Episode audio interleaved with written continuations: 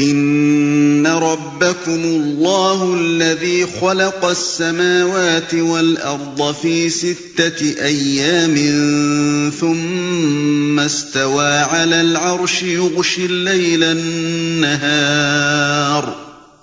يغشي الليل، النهار يطلبه حثيثا والشمس والقمر والنجوم مسخرات بأمره. ألا له الخلق والأمر. تبارك الله رب العالمين. در حقیقت تمہارا رب اللہ ہی ہے، جس نے آسمانوں اور زمین کو چھ دنوں میں پیدا کیا پھر اپنے تخت سلطنت پر جلوہ فرما ہوا، جو رات کو دن پر ڈھانک دیتا ہے اور پھر دن رات کے پیچھے دوڑا چلا آتا ہے، جس نے سورج اور چاند اور تارے پیدا کیے۔ سب اس کے فرمان کے تابع ہیں۔ خبردار رہو، اسی کی خلق ہے اور اسی کا امر ہے۔ بڑا بابرکت ہے اللہ، سارے جہانوں کا مالک و پرورتگار جس نے آسمانوں اور زمین کو چھ دنوں میں پیدا کیا یہاں دن کا لفظ یا تو اسی چوبیس گھنٹے کے دن کا ہم مانی ہے، جسے دنیا کے لوگ دن کہتے ہیں، یا پھر یہ لفظ دور پیریڈ کے معنی میں استعمال ہوا ہے۔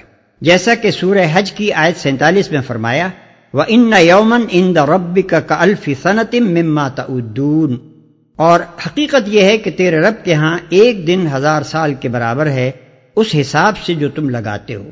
اور سورہ مارج کی آیت نمبر چار میں فرمایا کہ تعرج الملائکت والروح الیہ فی یوم کانا مقدارہ خمسین الف سنہ۔ یعنی فرشتے اور جبریل اس کی طرف ایک دن میں چڑھتے ہیں جس کی مقدار پچاس ہزار سال کی ہے۔ اس کا صحیح مفہوم اللہ تعالیٰ ہی بہتر جانتا ہے۔ پھر اپنے تخت سلطنت پر جلوہ فرما ہوا۔ خدا کے یہاں استوا الرش یعنی تخت سلطنت پر جلوہ فرما ہونے کی تفصیلی کیفیت کو سمجھنا ہمارے لیے مشکل۔ ہے بہت ممکن ہے کہ اللہ تعالیٰ نے کائنات کی تخلیق کے بعد کسی مقام کو اپنی اصلاح محدود سلطنت کا مرکز قرار دے کر اپنی تجلیات کو وہاں مرتکز فرما دیا ہو۔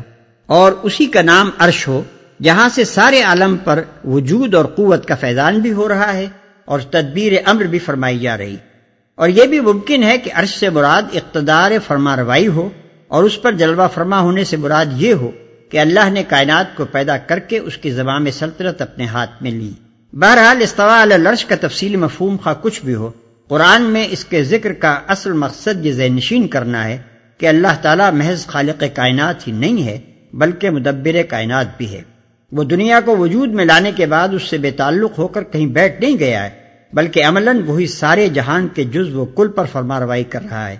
سلطانی و حکمرانی کے تمام اختیارات بالفعل اس کے ہاتھ میں ہیں۔ ہر چیز اس کے امر کتابیں ہے۔ ذرہ ذرہ اس کے فرمان کا متی ہے۔ اور موجودات کی قسمتیں دائمن اس کے حکم سے وابستہ ہیں۔ اسی طرح قرآن اس بنیادی غلط فہمی کی جڑ کاٹنا چاہتا ہے، جس کی وجہ سے انسان کبھی شرک کی گبراہی میں مبتلا ہوا ہے اور کبھی خود مختاری و خود سری کی ضلالت میں۔ خدا کو کائنات کے انتظام سے عملاً بے تعلق سمجھ لینے کا لازمی نتیجہ یہ ہے کہ آدمی یا تو اپنی قسمت کو دوسروں سے وابستہ سمجھے اور ان کے آگے سر جھکا دے، یا پھر اپنی قسمت کا مالک خود اپنے آپ کو سمجھے اور خود مختار بن بیٹھے۔ یہاں ایک بات اور قابل توجہ ہے۔ قرآن مجید میں خدا اور خلق کے تعلق کو وعدے کرنے کے لیے انسانی زبان میں سے زیادہ تر وہ الفاظ، مصطلحات، استعارے اور انداز بیان انتخاب کیے گئے ہیں جو سلطنت و بادشاہی سے تعلق رکھتے ہیں۔ یہ طرز بیان قرآن میں اس قدر نمایاں ہے کہ کوئی شخص جو سمجھ کر قرآن کو پڑھتا ہو، اسے محسوس کیے بغیر نہیں رہ سکتا۔ بعض کم فہم ناقدین کے معکوس دماغوں نے اس سے یہ نتیجہ عکس کیا ہے کہ یہ کتاب جس عہد کی تصنیف ہے، اس زمانے میں انسان کے ذہن پر شاہی نظام کا تسلط تھا۔ اس لیے مصنف نے، جس سے مراد ان ظالموں کے نزدیک معاذ اللہ محمد صلی اللہ علیہ وسلم ہے خدا کو بادشاہ کے رنگ میں پیش کیا۔ حالانکہ دراصل قرآن جس دائمی و ابدی حقیقت کو پیش کر رہا ہے، وہ اس کے برعکس ہے۔ حقیقت یہ ہے کہ زمین اور آسمانوں میں بادشاہی صرف ایک ذات کی ہے اور حاکمیت یعنی ساورنٹی جس شے کا نام ہے، وہ اسی ذات کے لیے خاص ہے۔ اور یہ نظام کائنات ایک کامل مرکزی نظام ہے، جس میں تمام اختیارات کو وہی ایک ذات استعمال کر رہی ہے۔ لہذا اس نظام میں جو شخص یا گروہ اپنی یا کسی اور کی جزوی یا کلی حاکمیت کا مدعی ہے، وہ محض فریب میں مبتلا ہے۔ نیز یہ کہ اس نظام کے اندر رہتے ہوئے انسان کے لیے اس کے سوا کوئی دوسرا رویہ صحیح نہیں ہو سکتا کہ اسی ایک ذات کو مذہبی معنوں میں واحد معبود بھی مانے اور سیاسی و تمدنی معنوں میں واحد سلطان یعنی سورن بھی تسلیم کرے۔ اسی کا امر ہے۔ یہ اسی مضمون کی مزید تشریح ہے جو استوا العرش کے الفاظ میں مجملن بیان کیا گیا تھا۔ یعنی یہ کہ خدا محض خالق ہی نہیں، عامر اور حاکم بھی ہے۔ اس نے اپنی خلق کو پیدا کر کے نہ تو دوسروں کے حوالے کر دیا ہے کہ وہ اس میں حکم چلائیں اور نہ پوری خلق کو یا اس کے کسی حصے کو خود مختار بنا دیا ہے کہ جس طرح چاہے خود کام کرے۔ بلکہ عملاً تمام کائنات کی تدبیر خدا کے اپنے ہاتھ میں ہے۔ لیل و نہار کی گردش آپ سے آپ نہیں ہو رہی ہے بلکہ خدا کے حکم سے ہو رہی ہے۔ جب چاہے اسے روک دے اور جب چاہے اس کے نظام کو تبدیل کر دے۔ سورج اور چاند اور تارے خود کسی طاقت کے مالک نہیں ہیں بلکہ خدا کے ہاتھ پہ بالکل مسخر ہیں۔ اور مجبور غلاموں کی طرح بس وہی کام کیے جا رہے ہیں جو خدا ان سے لے رہا ہے۔ بڑا بابرکت ہے اللہ۔ برکت کے اصل معنی ہے نمو افزائش اور بڑھوتری کے۔ اور اسی کے ساتھ اس لفظ میں رفت و عظمت کا مفہوم بھی ہے۔ اور سبات اور جماؤ کا بھی۔ پھر ان سب مفہومات کے ساتھ خیر اور بھلائی کا تصور لازمن شامل ہے۔ بس اللہ کے نہایت بابرکت ہونے کا مطلب یہ ہوا کہ اس کی خوبیوں اور بھلائیوں کی کوئی حد نہیں ہے۔ بے حد و حساب خیرات اس کی ذات سے پھیل رہی ہیں اور وہ بہت بلند و برتر ہستی ہے۔ کہیں جا کر اس کی بلندی ختم نہیں ہوتی اور اس کی یہ بھلائی اور رفت مستقل ہے عارضی نہیں ہے کہ کبھی اس کو زوال ہو۔ ادعوا ربكم تضرعا وخفية انه لا يحب المعتدين اپنے رب کو پکارو گڑ گڑاتے ہوئے اور چپکے چپکے یقیناً وہ حد سے گزرنے والوں کو پسند نہیں کرتا۔ ولا تفسدوا في الارض بعد اصلاحها وادعوه خوفا وطمعا ان رحمت اللہ قریب من المحسنین زمین میں فساد برپا نہ کرو جبکہ اس کی اصلاح ہو چکی ہے اور خدا ہی کو پکارو خوف کے ساتھ اور تما کے ساتھ۔ یقیناً اللہ کی رحمت نیک کردار لوگوں سے قریب ہے جبکہ اس کی اصلاح ہو چکی ہے۔ زمین میں فساد برپا نہ کرو یعنی زمین کے انتظام کو خراب نہ کرو۔ انسان کا خدا کی بندگی سے نکل کر اپنے نفس کی یا دوسروں کی بندگی اختیار کرنا اور خدا کی ہدایت کو چھوڑ کر اپنے اخلاق، معاشرت اور تمدن کو ایسے اصول و قوانین پر قائم کرنا جو خدا کے سوا کسی اور کی رہنمائی سے ماخوذ ہوں، یہی وہ بنیادی فساد ہے جس سے زمین کے انتظام میں خرابی کی بے شمار صورتیں رونما ہوتی ہیں۔ اور اسی فساد کو روکنا قرآن کا مقصود ہے۔ پھر اس کے ساتھ قرآن اس حقیقت پر بھی متنوع کرتا ہے کہ زمین کے انتظام میں اصل چیز فساد نہیں ہے جس پر صلاح عارض ہوئی ہو، بلکہ اصل چیز صلاح ہے جس پر فساد محض انسان کی جہالت اور سرکشی سے عارض ہوتا رہا ہے۔ بالفاظ دیگر یہاں انسان کی زندگی کی ابتدا جہالت و وحشت اور شرک و بغاوت اور اخلاقی بدنسبی سے نہیں ہوئی ہے، جس کو دور کرنے کے لیے بعد میں بتدریج اصلاحات کی گئی ہوں، بلکہ فی الحقیقت انسانی زندگی کا آغاز صلاح سے ہوا ہے۔ اور بعد میں اس درست نظام کو غلط کار انسان اپنی حماقتوں اور شرارتوں سے خراب کرتے رہے ہیں۔ اسی فساد کو مٹانے اور نظام حیات کو سرن و درست کر دینے کے لیے اللہ تعالیٰ وقتاً فوقتاً اپنے پیغمبر بھیجتا رہا ہے۔ اور انہوں نے ہر زمانے میں انسان کو یہی دعوت دی ہے کہ زمین کا انتظام جس صلاح پر قائم کیا گیا تھا، اس میں فساد برپا کرنے سے بعد آؤ۔ اس معاملے میں قرآن کا نقطہ نظر ان لوگوں کے نقطہ نظر سے بالکل مختلف ہے۔ جنہوں نے ارتقاء کا ایک غلط تصور لے کر یہ نظریہ قائم کیا ہے کہ انسان ظلمت سے نکل کر بتدریج روشنی میں آیا ہے اور اس کی زندگی بگاڑ سے شروع ہو کر رفتہ رفتہ بنی اور بنتی جا رہی ہے۔ اس کے برعکس قرآن کہتا ہے کہ خدا نے انسان کو پوری روشنی میں زمین پر بسایا تھا اور ایک سولے نظام سے اس کی زندگی کی ابتدا کی تھی۔ پھر انسان خود شیطانی رہنمائی قبول کر کے بار بار تاریکی میں جاتا رہا اور اس صالح نظام کو بگاڑتا رہا اور خدا بار بار اپنے پیغمبروں کو اس غرض کے لیے بھیجتا رہا کہ اسے تاریکی سے روشنی کی طرف آنے اور فساد سے باز رہنے کی دعوت دیں۔ خدا ہی کو پکارو خوف کے ساتھ اور تما کے ساتھ۔ اس فقرے سے واضح ہو گیا کہ اوپر کے فقرے میں جس چیز کو فساد سے تعبیر کیا گیا ہے وہ دراصل یہی ہے کہ انسان خدا کے بجائے کسی اور کو اپنا ولی و سرپرست اور کارساز اور کارفرما قرار دے کر مدد کے لیے پکارے۔ اور اصلاح اس کے سوا کسی دوسری چیز کا نام نہیں ہے کہ انسان کی اس پکار کا مرجع پھر سے محض اللہ کی ذات ہی ہو جائے۔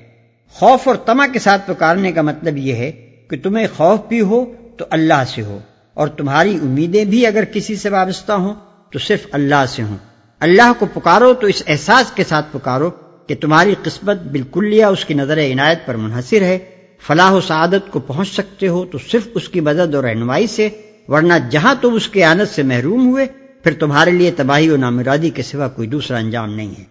وهو الذي يرسل الرياح بشرا بين يدي رحمته حتى إذا أقلت سحابا حتى إذا أقلت سحابا ثقالا سقناه لبلد ميت فأنزلنا به الماء فأنزلنا به الماء فأخرجنا به من كل الثمرات كذلك نخرج الموتى لعلكم تذكرون اور وہ اللہ ہی ہے جو ہواؤں کو اپنی رحمت کے آگے آگے خوشخبری لیے ہوئے بھیجتا ہے۔ پھر جب وہ پانی سے لدے ہوئے بادل اٹھا لیتی ہیں، تو انہیں کسی مردہ سرزمین کی طرف حرکت دیتا ہے اور وہاں می برسا کر اسی مری ہوئی زمین سے طرح طرح کے پھل نکال لاتا ہے۔ دیکھو اس طرح ہم مردوں کو حالت موت سے نکالتے ہیں۔ شاید کہ تم اس مشاہدے سے سبق لو۔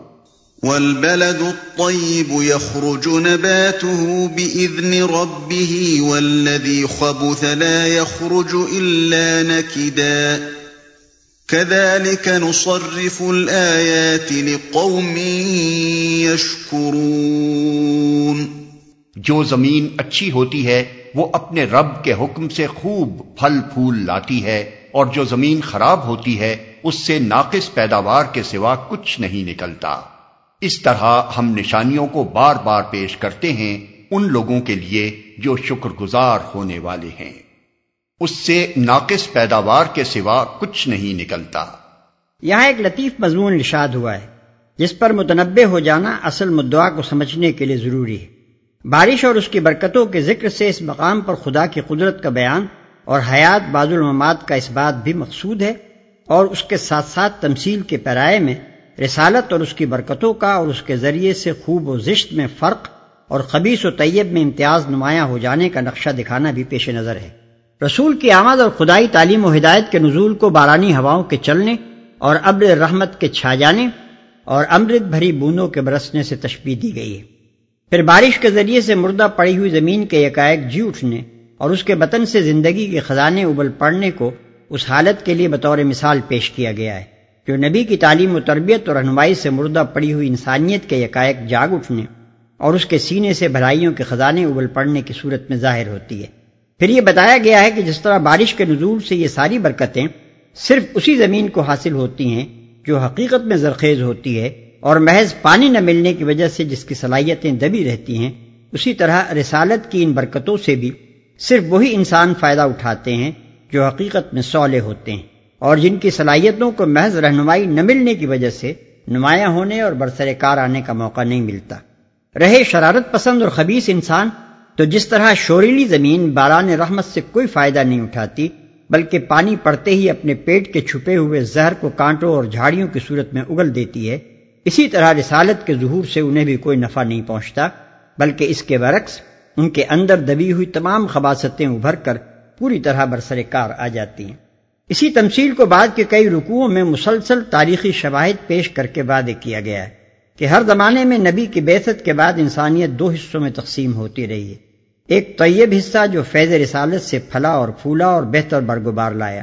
دوسرا خبیص حصہ جس نے کسوٹی کے سامنے آتے ہی اپنی ساری کھوٹ نمایاں کر کے رکھ دی اور آخر کار اس کو ٹھیک اسی طرح چھانٹ کر پھینک دیا گیا، جس طرح سنار چاندی سونے کے کھوٹ کو چھانٹ پھینکتا ہے۔